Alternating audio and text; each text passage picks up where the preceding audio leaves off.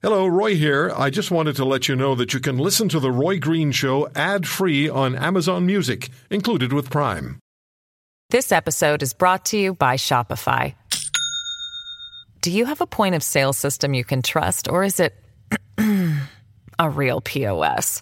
You need Shopify for retail. From accepting payments to managing inventory, Shopify POS has everything you need to sell in person. Go to shopify.com slash system, all lowercase, to take your retail business to the next level today. That's shopify.com slash system. Welcome, welcome, welcome. Welcome to the Roy Green Show podcast. Uh, Ms. Bergen, it's good to talk to you. How are you? I'm good, Roy. Let's start with this. It's time for the uh, the trucker blockades and the disruptive protests to end everywhere in this country. I, I know you agree with that. Uh, but your party's view of and support for the truckers' convoy has changed. Talk to us about that, please. Well, you know, Roy, it, it has not changed in terms of we, we recognize why the truckers came to Ottawa, and, and not only the truckers, this has grown. This isn't just truckers now. This is a large part of Canadian society, Canadians who are tired of being talked down to. They're tired of uh, Justin Trudeau's approach to them, calling them names. They're tired of being controlled by government, and they want an end to the to the mandates and the restrictions. They've seen it happening in other countries. They've seen restrictions being lifted in other in provinces, and so uh, after they've been ignored and called names and wedged and stigmatized by a prime minister, they came to Ottawa. And uh, I know uh, this is, we're heading into our third Sunday. When they first arrived, I had constituents that were there and may still be there. Uh, we talked to them. You know, we think it's important that you, we talk to Canadians and that we understand where they're coming from.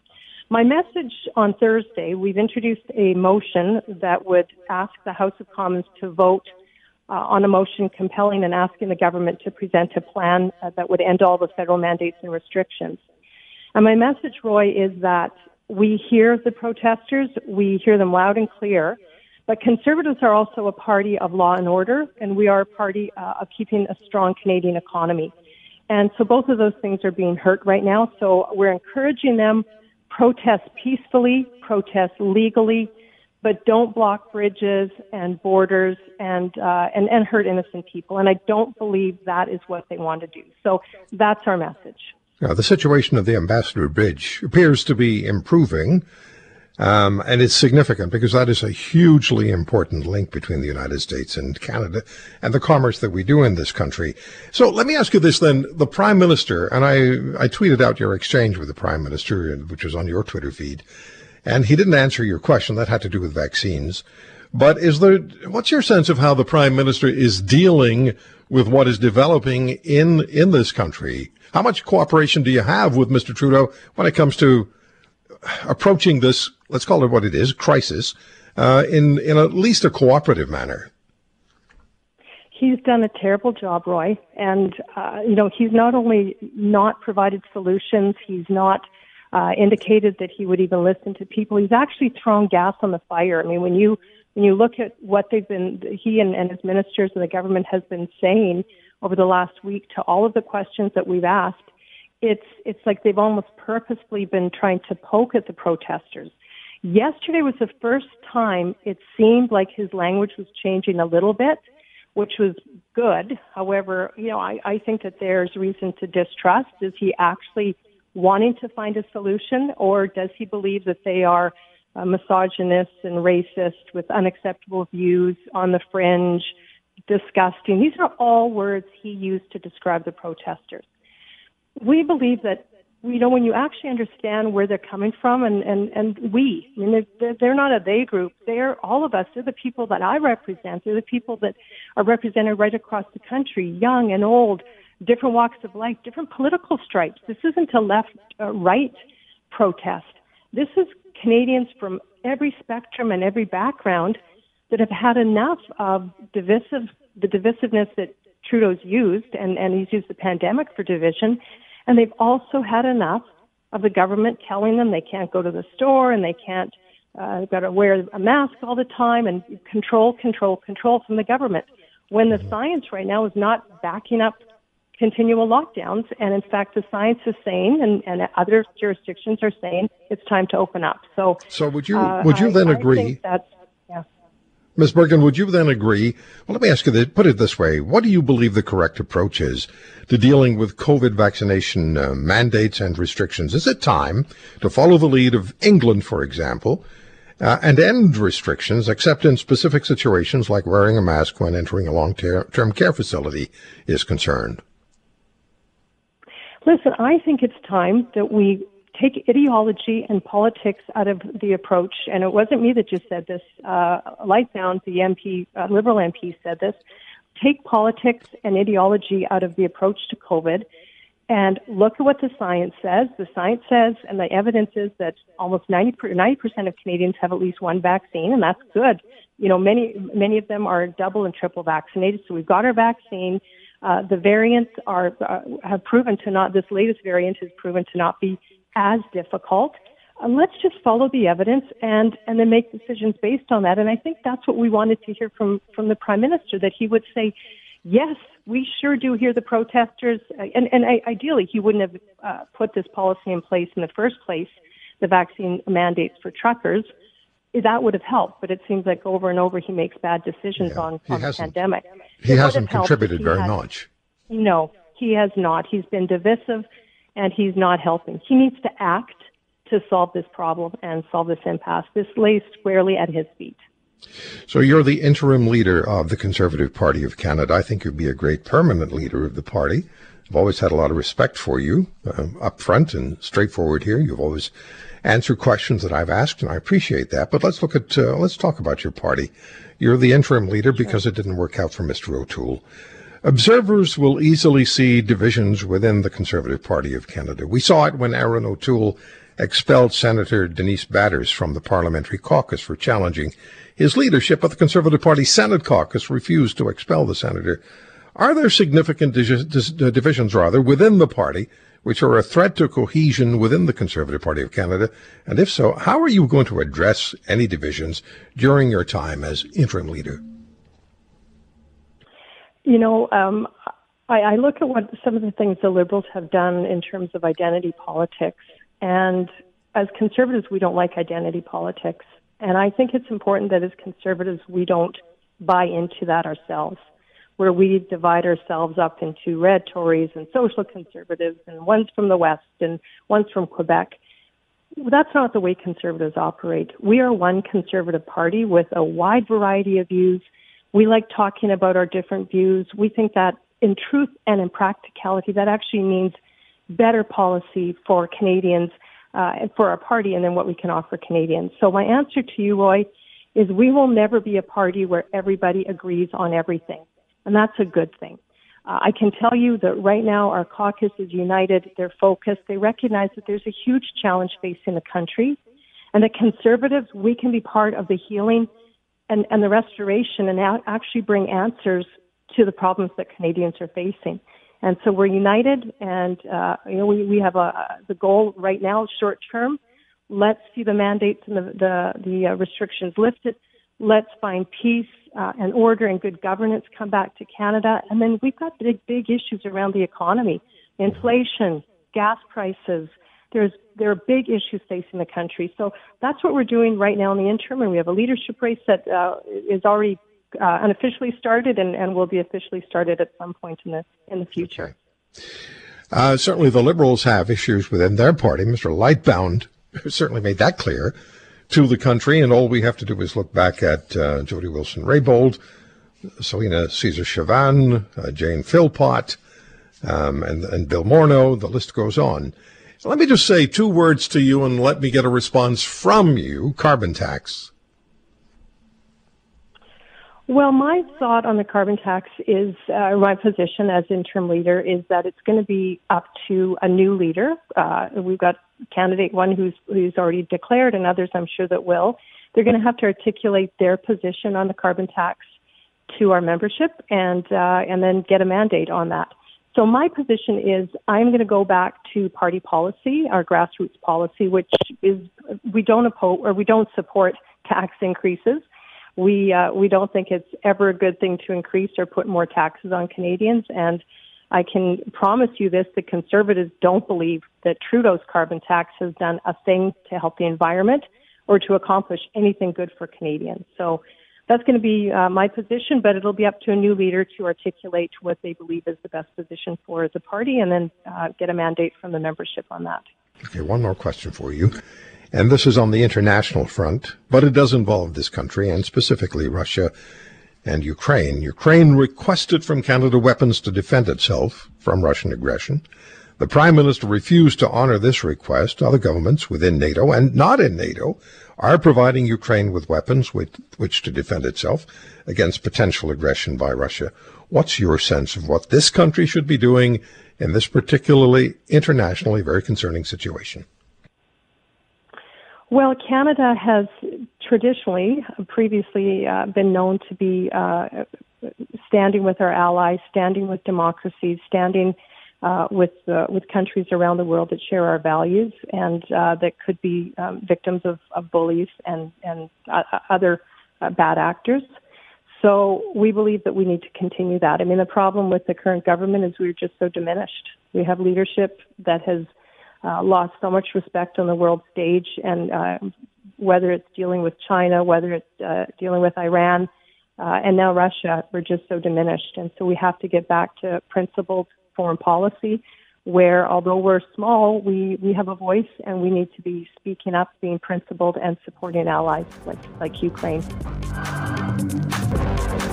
John Ibbotson joins us on The Roy Green Show. Uh, op-ed writer, columnist for the Globe and Mail. Just a couple of days ago, Mr. Ibbotson's column was Justin Trudeau needs to show he can lead during a crisis. Um, one of uh, John Ibbotson's books is Stephen Harper, Echoes of Stephen Harper in this country these days. John, how are you? Thanks for coming on the program. Good to be on, Roy. So the Trudeau Liberal government, uh, you write in the column, seemed, quote, listless directionless, and bored before the truckers' convoy arrived in Ottawa. And then we had the Ambassador Bridge becoming the focus of disruption of traffic flow. And you write, this is when Trudeau needed to lead. You're not seeing that, not real leadership from the Prime Minister. Please speak to us about that. Yeah, the um, the Liberals had won a, a, a narrow victory. Remember, they lost the popular vote. Um, and it seemed almost from the time of that victory that Justin Trudeau uh, was having um, some difficulty finding his direction, uh, a sense of purpose in the third mandate. It took it took a long time to get a cabinet reappointed. It took a long time to get the legislature back. There've only been a dozen bills introduced into the House, and most of them are either housekeeping bills or uh, legislation that had died in the last Parliament that was being reintroduced. Uh, so, and that was before the protests began, and uh, I think some of us were wondering when the you know when the third government was going to find its focus, what its mandate was going to be, what uh, what the, whole purpose of it was going to be, or whether indeed Justin Trudeau was himself thinking about perhaps stepping down as prime minister uh, sooner or later. All that, and then the demonstrations arrived. Yeah, and you referenced in your piece the Mark Carney column or op-ed that he wrote for the Globe and Mail, and it seems that Mr. Carney is sitting there, and you write about this, saying essentially, well, if he won't, I will. That could be one way of interpreting that line. You can't spin your way out of failure. Um, obviously, he is being rumored as a potential successor, successor, uh, successor for Justin Trudeau. That said, he didn't run in the last federal election when he had an opportunity. Um, there are lots of other people who I think would be in the running uh, for the leadership if there were to be one um, Chrystia Freeland, the finance minister, um, Ms. The uh, health, uh, defense minister. So it's not certain that he would get it. But if uh, the Conservatives elect uh, Pierre As leader, they're uh, with a, with that very populist, um, you know, farther to the right conservative stance. Then you're going to have a lot of people who might not welcome that in the Conservative Party. You Might be looking for an alternative and a more fiscally conservative, economically sound um, alternative in someone like Mark Carney might be attractive to uh, to you know, sort of red Tories. Mark Carney for the Conservative. Well, uh, Mr. Possibility, Mr. Carney. Mr. Carney would be a very interesting uh, candidate for the Conservatives, but he's not going to run for them. But I think Mr. Carney is leader of the Liberals would interest Conservatives who don't feel they could vote for Pierre Poilievre. Yeah, I see what you mean. So Trudeau has insisted on calling the protesters against the vaccine mandates, keeps going back to that, as a fringe minority with unacceptable views. And when we look at what happened when his now former Quebec caucus chair, Joel Lightbound, stood up and said, stop dividing Canadians, stop being so divisive on this issue. I wonder just how much uh, divisiveness there is within that Liberal caucus. Are we seeing the uh, the ice begin to crack, John? in the third term, it's always hard to keep your caucus under control. Stephen Harper had a lot of trouble with his caucus in the third term as well. Remember, they rebelled against uh, being allowed to speak on abortion issues. Um, so it's always hard for a third government to keep itself together. It doesn't really matter whether you're liberal or conservative.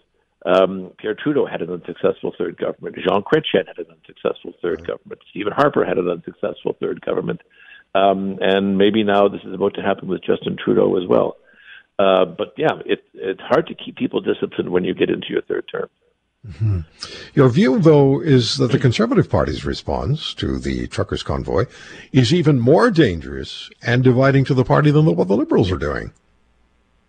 I do believe that. Uh, look, I think there are a large minority of Canadians. Well, almost all Canadians are completely fed up with this pandemic, and a large minority of them want to see us move quickly uh, to to end restrictions um, uh, and and even to, to lift mandates on on vaccinations. Um, Doug Ford, I think in Ontario, is is trying to keep that group of people on side, even as he moved to dismantle the blockades um, in Windsor. Mr. Trudeau has decided that he doesn't want to portray anti-vaccine protesters. Uh, well, not anti-vaccine protesters, but those who hold the idea that vaccines shouldn't be mandatory He's the one who wants to divide, who wants to, to paint them as marginalized. And you know, there may be more than he thinks.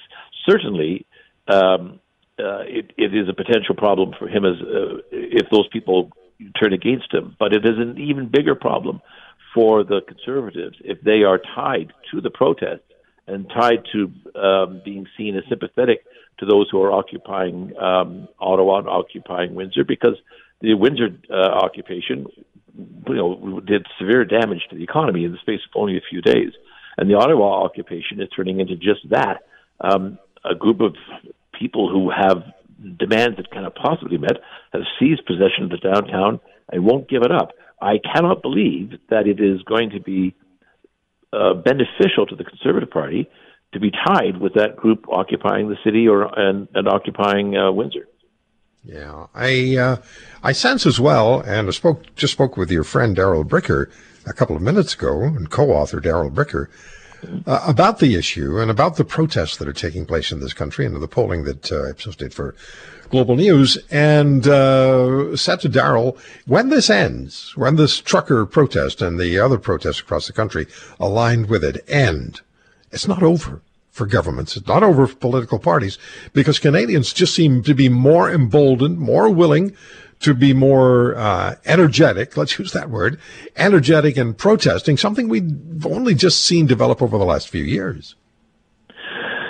Well, um, I'm not sure about that. I've just doing some research actually, and things were pretty lively in the 1960s. Uh, you had some pretty big demonstrations there and, and riots even. Um, but there is no question, I think, that um, populism that emerged in the United States with the arrival of Donald Trump as president, the incredible stresses to the society that we have undergone through two years of pandemic, right. um, have have left people of all stripes ill-tempered and uh, and out of sorts.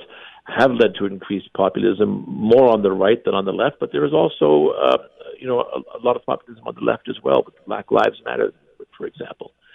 So maybe we are more uh, have a greater tendency to go out on the street than we used to for, for both the left and the right. The question is: is that a temporary phenomenon, or will it die down when when the, the stresses that are causing them die down?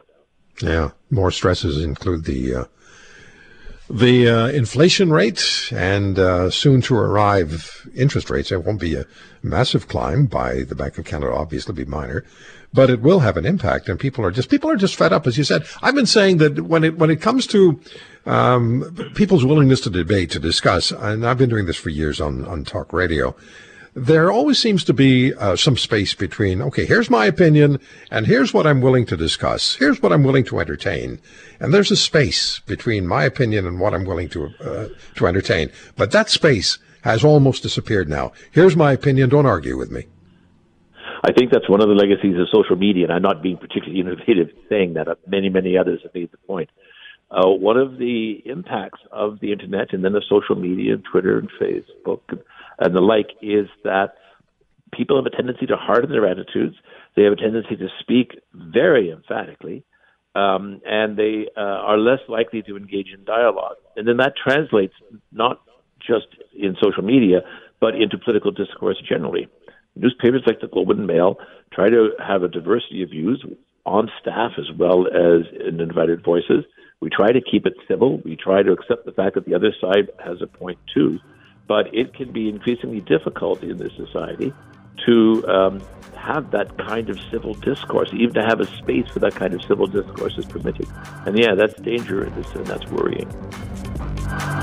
This episode is brought to you by Shopify.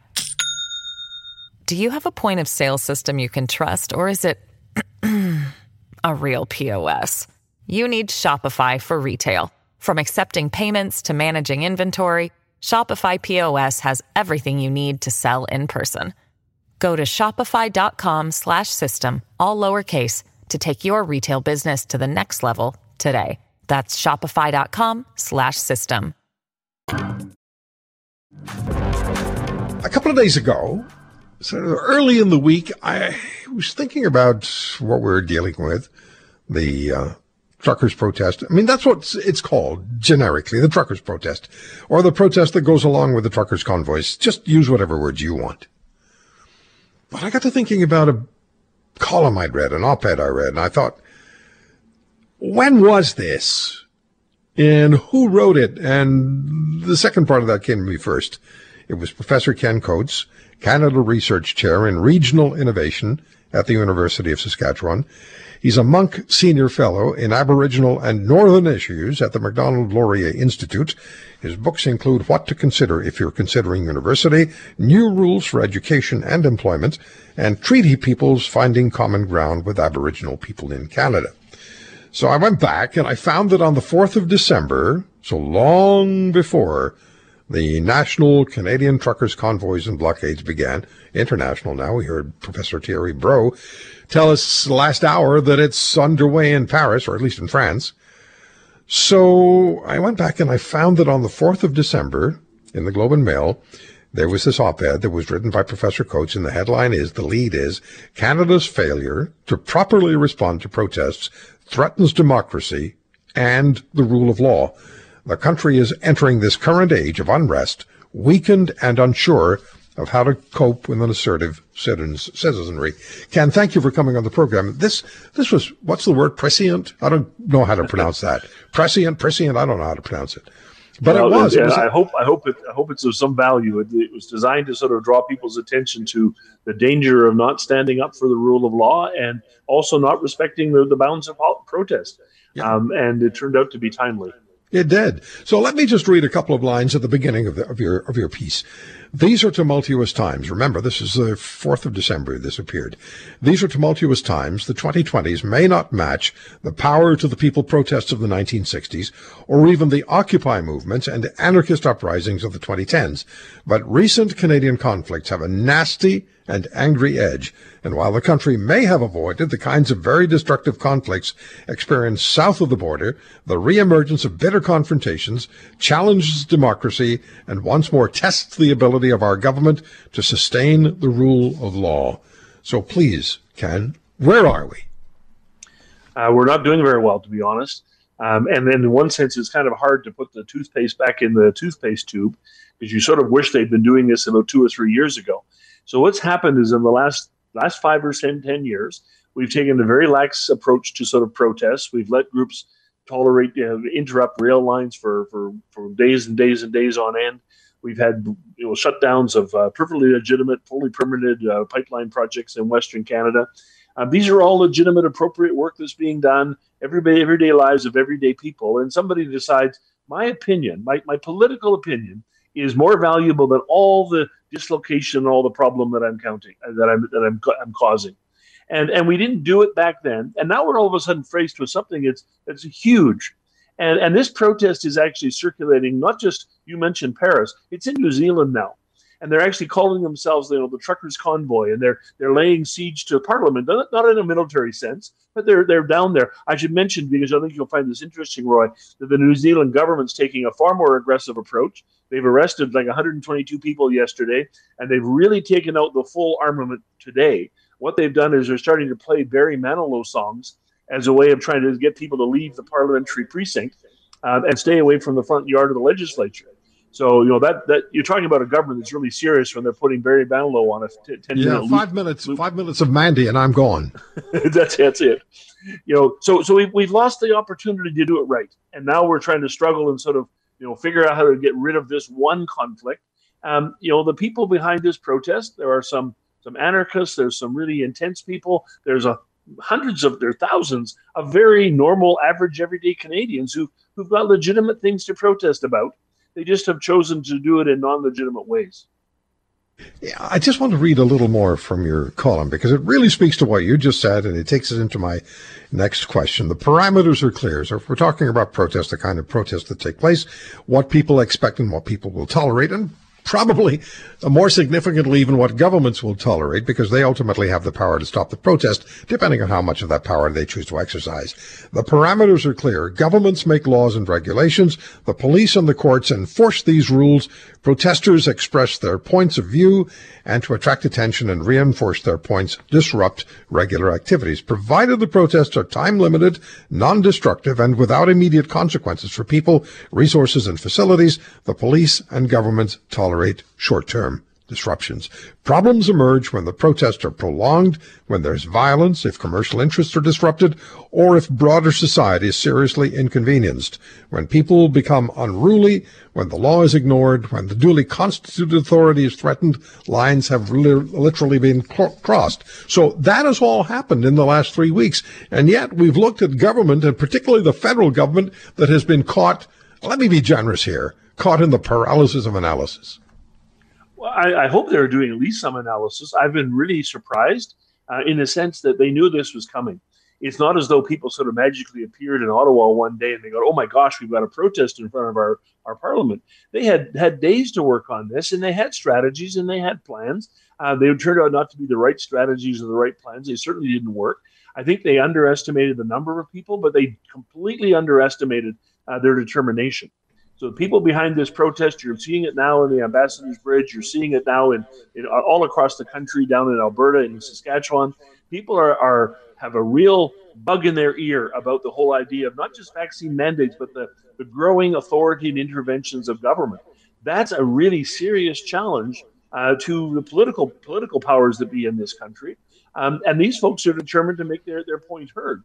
But I think the, the, overwhelming majority of Canadians are perfectly happy to hear those arguments. What they're not happy to hear is people having days and days of, of disruptions in downtown Ottawa, having the Southern Ontario economy shut down uh, because of the, the blockage on the Ambassador Bridge. I mean, clearly we have to do better as a country in keeping these things under control. So governments have had the opportunity to prepare. That's not um, surprise that Canadians are fed up, that we've had enough, that these 22 months of being locked down on several occasions, when we've been told that we're going, if you're vaccinated twice, you're going to be fine, life will return to normal. No, it won't. You're going to be vaccinated a third time. And now here comes the annual vaccination and people are getting their backs up. They're speaking out. They're on social media. They, governments should have seen this coming. They did see it coming but they are not prepared. Is it because, let me be generous again, are they caught in the paralysis of analysis or are they just deer in the headlights? I, I, think, to be honest, and this applies to all the governments, it's very much a deer in the headlights. I think they expected that the truckers uh, and the freedom convoys would act like all the other protests in Canada, uh, which basically, you know, people make their point and then they go home. Um, and I always draw people's attention to the fact that we had a magnificent example of how to do this properly, and that's Idle No More. 2012, 2013, there were actually several hundred protests. It was very similar to what we're seeing right now. They also did not have an organized leadership. They did not have a clear platform. It wasn't a, a well orchestrated, you know, political movement in that particular kind of sense. Uh, but they were not violent. Violent. They did not disrupt things very much. They closed down, you know, the Lions Gate Bridge for an hour, that kind of thing. Disrupted the Gardiner Street for a couple of hours. These were these were inconveniences. They weren't ma- major dislocations of everyday life. And what happened with Idle No More is that the country as a whole looked and said, these folks are really serious about this. They're really making a point. Okay, we've listened to them. And we've had a huge change since 2012 in the approach of all governments across this country to indigenous people. In other words, they got they got their message through. You've got a situation now where governments are actually reluctant to, to do what they were going to do anyway, which is remove some of these restrictions in an organized kind of way, because they don't want the the uh, the protesters to think they won. Um, and in fact, we actually heard this in Manitoba, where the government actually came out and said, "Okay, we're going to start removing restrictions, uh, you know, this next week." And the reaction by some of the people in the protest lines were, "Ah, they listened to us, they followed through." Well, they were actually already planning that, and governments are now playing this really interesting game of saying, "Boy, if we give in to them now, then the next group that has a thing with us is going to come down and protest in the same sort of way." We have not put parameters around legitimate protest in this country. We've we've let it sort of get away from us in a whole bunch of different ways. The the freedom convoys have taken advantage of that of that laxness and that weakness, uh, and they and now we're paying a price. And I, I, tell you what I worry about is two things. I worry about the fact that other protesters will say, "Well, freedom convoy got away with this, so now we know the tactics that actually will work in the future to get." Not only the country's attention, but the global globe's attention, but we've also given enormous credence to, to this idea that the the government is not listening to the people. And in this context, I don't mean just the, the liberal government, but I mean all of Parliament. Uh, they've, they've, they've been you know, inconsistent. They've been quiet. They haven't really been meeting very much with the with the truckers. They should have done that. You know, not not when they got to Ottawa and caused problems. They should have been meeting with them back in their constituencies uh, for weeks on end. Which is they, the local provincial politicians have been doing that, and the provincial politicians are being more responsive. Yeah, unfortunately, and I said this to Brian Mulroney Brian Mulroney, Ken. In, in 1991, I had a one hour sit down exclusive interview with Brian Mulroney in Toronto. And I said to him at the time, Mr. Prime Minister, one of the things that I hear repeatedly is that at the constituency level, the members of parliament we elect have no power, no significance, no say, because it all comes back to you making the decision about what's going to take place. And he said, I'm tired of the bitchers and complainers. And that went around the country. That quote went across the country. And I thought, bad move, bad quote. It came back to bite him. But we have, again, we have a situation where I think this liberal government, and it probably would be true of any, any party that were in power, it all comes back to the person who's sitting at the head of the table. They all defer, and those who don't can are gone from the caucus, gone from the party. And so you have an ineffectual situation. I'm editorializing here. An ineffectual situation where one person makes the call, and if that person makes the wrong call, here we are. Well, that certainly seems to be the case, and not just at the federal level, but provincially in different provinces and, and what have you. Um, I think we're we actually are seeing a really serious challenge to the way we do politics in this country and and we have to give you know we can be frustrated. I'm frustrated as heck with the with the protesters. I have uh, my two sons, two oldest sons, both live in, in Ottawa, and they're seeing their life disrupted in a whole bunch of ways. And I think okay, you've made your point. You know, shut down, get out of the way. You know, you uh, what have you. I think we're actually seeing the beginning of a of a much more worrisome sort of movement. The people who were strongly opposed to government intervention in this country a year and a half ago probably represented about two percent of the of the electorate um, in the federal election, if you take the People's Party vote as, as a significant thing, that was up to 5%. I think it's at least 10 to 15% now and probably growing larger. So I don't think the Freedom Convoy is going to have whatever effect it has on the vaccine mandates. Those things are starting to go. Canada is one of the last countries to liberalize their, their rules and regulations. We're seeing the end of that, which is really, really good. Um, right. But I think we haven't saw, seen the end of, of a reconfeder- restructuring of Canadian politics. where people are going to demand very dramatic changes. Ken, one of the things they could have done, Trudeau could have done, he's, he could have followed the uh, the uh, wishes of the Canadian Chamber of Commerce, Canadian Federation of Independent Business, several premiers, Kenney and Moe, both have been on this program, said the very same thing, and that is, don't put in place a cross-border trucker vaccine mandate in the middle of January.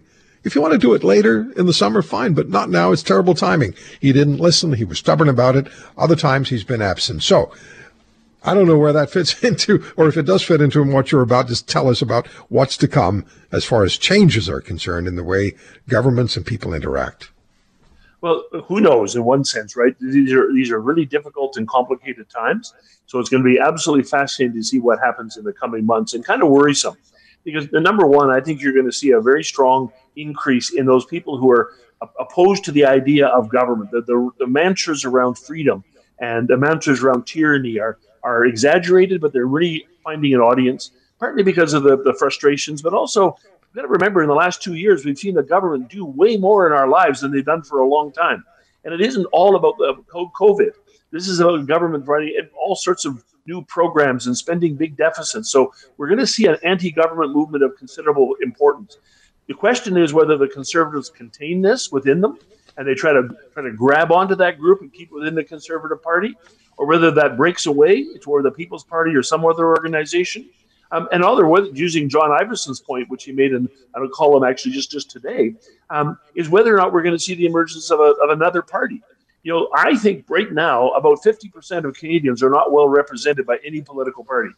They're not Greens, they're not Liberals, they're not Conservatives, they're not NDPers. They're actually just kind of old, you know, uh, Bill Davis, if you understand the Ontario reference, right? Bill Bill Davis Canadians who are they want good decent government they want to build proper infrastructure they want to be left alone to start new businesses they want to have some some great economic opportunities that's where canadians are where, where but the parties right now are are fragmenting and not representing us very well so the question is will will the political parties chase after this this kind of renegade vote or will they sort of sit back and think who are we not hearing from you know, you have the very shrill commentaries by Mark Carney on one side of talking about sedition and treason and using language we've never heard of before. We've got a prime minister who is deliberately dividing the country and calling people really nasty names. I'm sure there are some racists out there somewhere among all those tens of thousands of people across the country, but I'm also sure it's a very, very small number.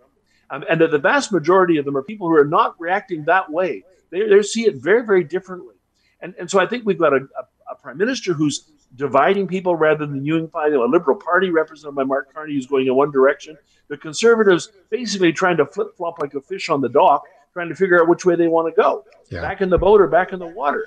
And, right. and I, I think this this uncertainty is going to really haunt us for the next next year or two or three. We have Mr. Foxcroft and Mr. Carruth back with us. Ron, David, good to have you back. Thank you. Thank you very much, Roy. Yeah, let, us start with this. And uh, Fox, let me begin with you. As trucking firm owners, as a trucking firm owner, what's your reaction to the convoys and the blocking of roads in Ottawa? The police are calling it an occupation, and then there's the Ambassador Bridge as well. What's your reaction to that? Let me take you back to the beginning, Roy. We talked about this on your show. Uh, what was the match that lit the fuse? And, and we said, David and I both said, uh, we don't oppose the regulation of uh, being vaccinated to cross the border. What we oppose is the timing. Trucking is a difficult industry in the winter time, so let's move it. Let's pause it until June, and everybody get together. Then we suggested that uh, to make that happen, Justin bring a Tim Hortons coffee, and Joe come with a Dunkin' Donuts, and they work it out and move it till June. That didn't happen. That infuriated uh, some of the members of the trucking industry, uh, of which Dave, David and I did not join the, the trucker protest. Right now, uh, something has been exposed, Roy, and and uh, obviously that fuse was lit, and and then there was a convoy, and obviously something is not working with the government right now, and that's called ignore. This thing got out of hand in in Ottawa three weeks ago. The uh, federal government pushed ignore, and now it's at the terrible situation that it's at today, and it's grown into a much larger faction. Roy, I'm very disappointed in the media for continuing to call it a trucker protest. Yes, it started by some truckers out out uh, you know wherever it started but it's now grown into a much larger angrier faction of Canadians that have become and has become very volatile. However, mm-hmm. it's called, I guess, the truckers' convoy because the trucks are large and they're the most visible, and this is where it got yeah. started. Yeah, that, that's why, uh, because they are large, they are visible, and they've become symbols. Uh, David, what's your sense uh, about this current situation? Three weeks in, do you also, as Ron says, uh, feel that the federal government has been largely ineffective by its intended absence from taking decisions? Yeah, I I, I think, um, for instance, I think they've painted themselves in a corner right now, um, and and I think back when this started, had we pushed this out, um, that was very close to being done. Obviously, as we knew with the announcements that went out and then got walked back, um, we would have had more time to consider. And now I think the government's put themselves in a corner and, you know, I agree with Ron's uh, statement. This has grown from a trucking convoy to, I guess we could call it a freedom of rights convoy. And, you know, you can't question some of that, you know, the freedom of rights and, and what, what citizens have as individuals. Uh, I, I would just support, you know, if there is a protest, then let's do it peace, peacefully. Let's not block traffic. Let's not block uh, commerce. Let's, you know, you know, put put our stuff on paper and put it down. And if the government stops ignoring uh, and starts listening, and we can have some fruitful discussions, uh, then potentially we can move forward. Okay. Roy, back, can I, back, yeah, go ahead, Fox. Can I deal with something that possibly will get you suspended by the CRTC? But I have to say, nothing new about that with you.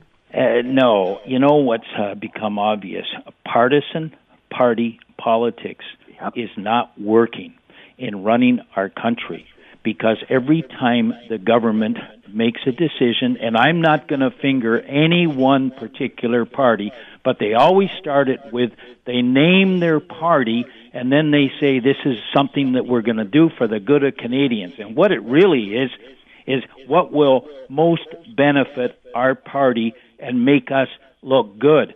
Once they're elected, Roy, they're no longer first loyalty is to their party. Their first loyalty is to Team Canada.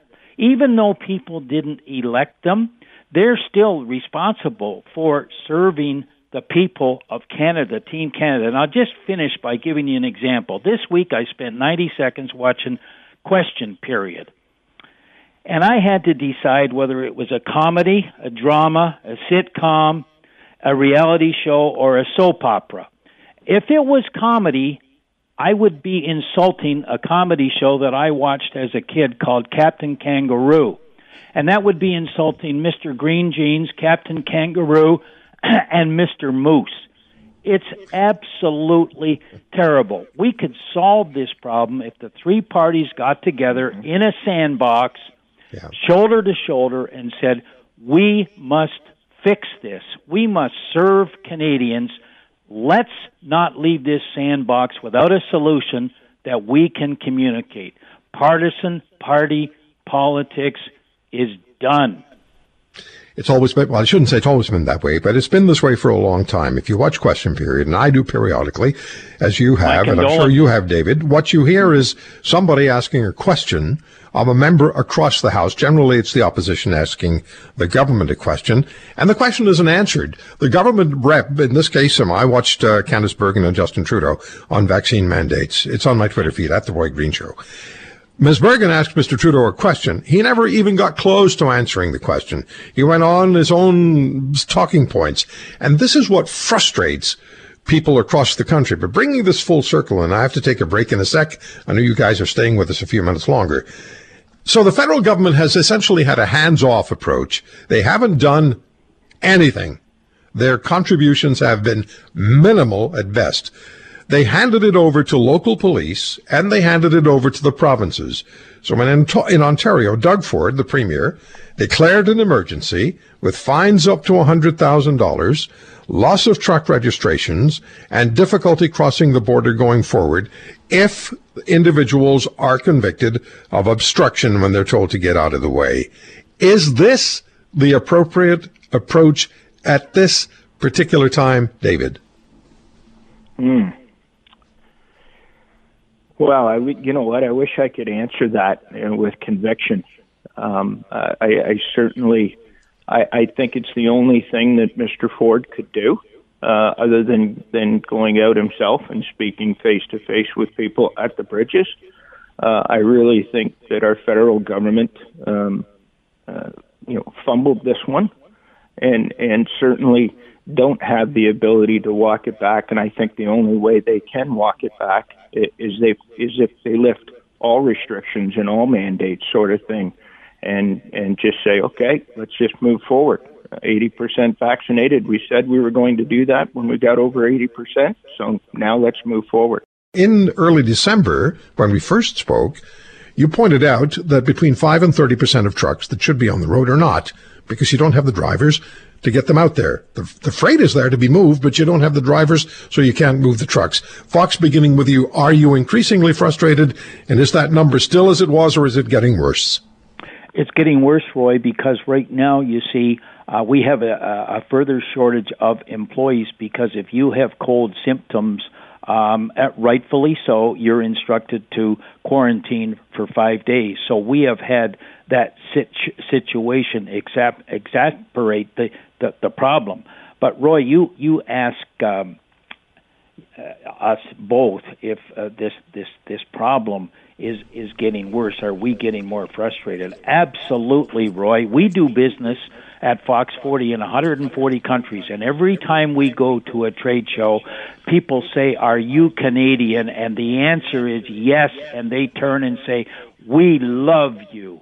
What's happening right now by pushing ignore by our federal government, which our federal government have done uh, similar at the Caledonia Six Nations of the Grand River land dispute that started in 1995. And now I'm going to finger all parties. All parties have had a chance to govern in Canada. Nobody has done anything for the uh, Caledonia land dispute, uh, Six Nations uh, of the Grand River land dispute in 25 years. By pushing ignore, the same thing has happened here by pushing ignore for three weeks. We've brought shame and embarrassment to our country. Okay. Answer your question. I am more frustrated than we were four weeks ago. All right.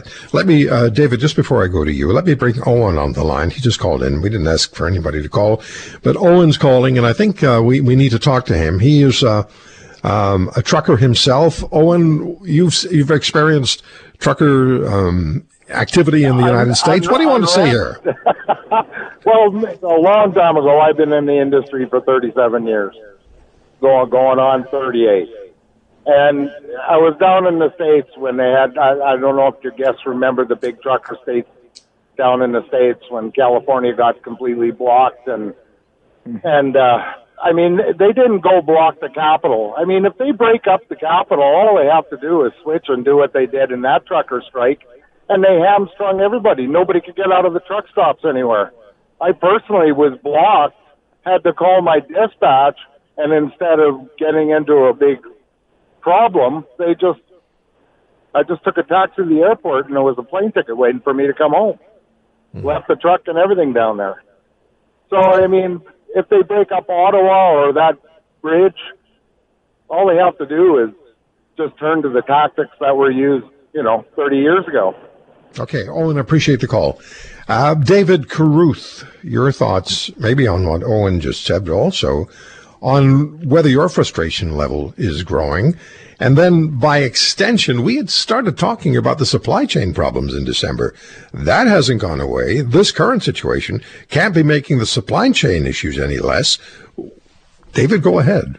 You're correct. So, for instance, um, my senior team, my business development team, all of our client service folks have been on the phone for the last week and a half, all day, every day, uh, whether it's with our clients, giving them update as to when the freight can move or what the cost is going to move. I had one of our major key clients ask us to move a bunch of stuff, provide them rates to move stuff east west Canada over the road. And our response was, we can't give you rates. Everything's a spot quote. The rates change ridic- ridiculously hour by hour, sort of thing. It, it's um, it's a frustration level, not only with the trucking companies, but with the the shipper groups within the transportation companies. Um, and I certainly um, I, I certainly kind of respect what uh, uh, what the the demonstration is trying to do, but it's affecting the the quality of of being able to cross the border for the professional drivers that are still trying to drive, still trying to continue to move the goods and keep the economy flowing. Yeah. So, so let me ask you this, Mr. Foxcroft. Ultimately, it's the consumer it's the average Canadian person who's trying to get through life, pay the bills, buy the groceries, pay the taxes. Inflation is on us. Uh, fuel costs more. You know more about that than most people. How hard does this have the potential to hit the average Canadian in the wallet? Beyond description, Roy. Uh, David made a very good point. Costs are skyrocketing and going through the roof. And if uh, we can just go back to when we were on your national show three or four weeks ago when we suggested to the government, why don't you just throw the trucking industry a little bone? Reduce the tax on fuel, reduce the carbon tax, move this border regulation to June the 1st, give the trucking uh, industry an opportunity to regroup and get through a difficult winter period. Now that the costs have skyrocketed, Roy, that has to be passed along to the consumer. The consumer, the grocery store, the consignee, ultimately, you and me and every Canadian that needs to buy groceries, this increased skyrocketing cost has to be passed on to the poor, hardworking, family, honest Canadians. It's a big problem. And now, on top of that, we have these ter- these protests, and David said it best. I don't want to inflame this situation. There's some people with. And I have some, 20 seconds, Fox. I have 20 seconds left. There's legitimate concerns, but what we don't agree with, David and I, is breaking the law and violence and mm-hmm. and doing bad things to hardworking family people. Thank you for listening to today's podcast. If you want to hear more, subscribe to The Roy Green Show on Apple Podcasts, Google Podcasts, Spotify, Stitcher, or wherever you find your favorites. And if you like what you hear, leave us a review and tell a friend. I'm Roy Green. Have a great weekend.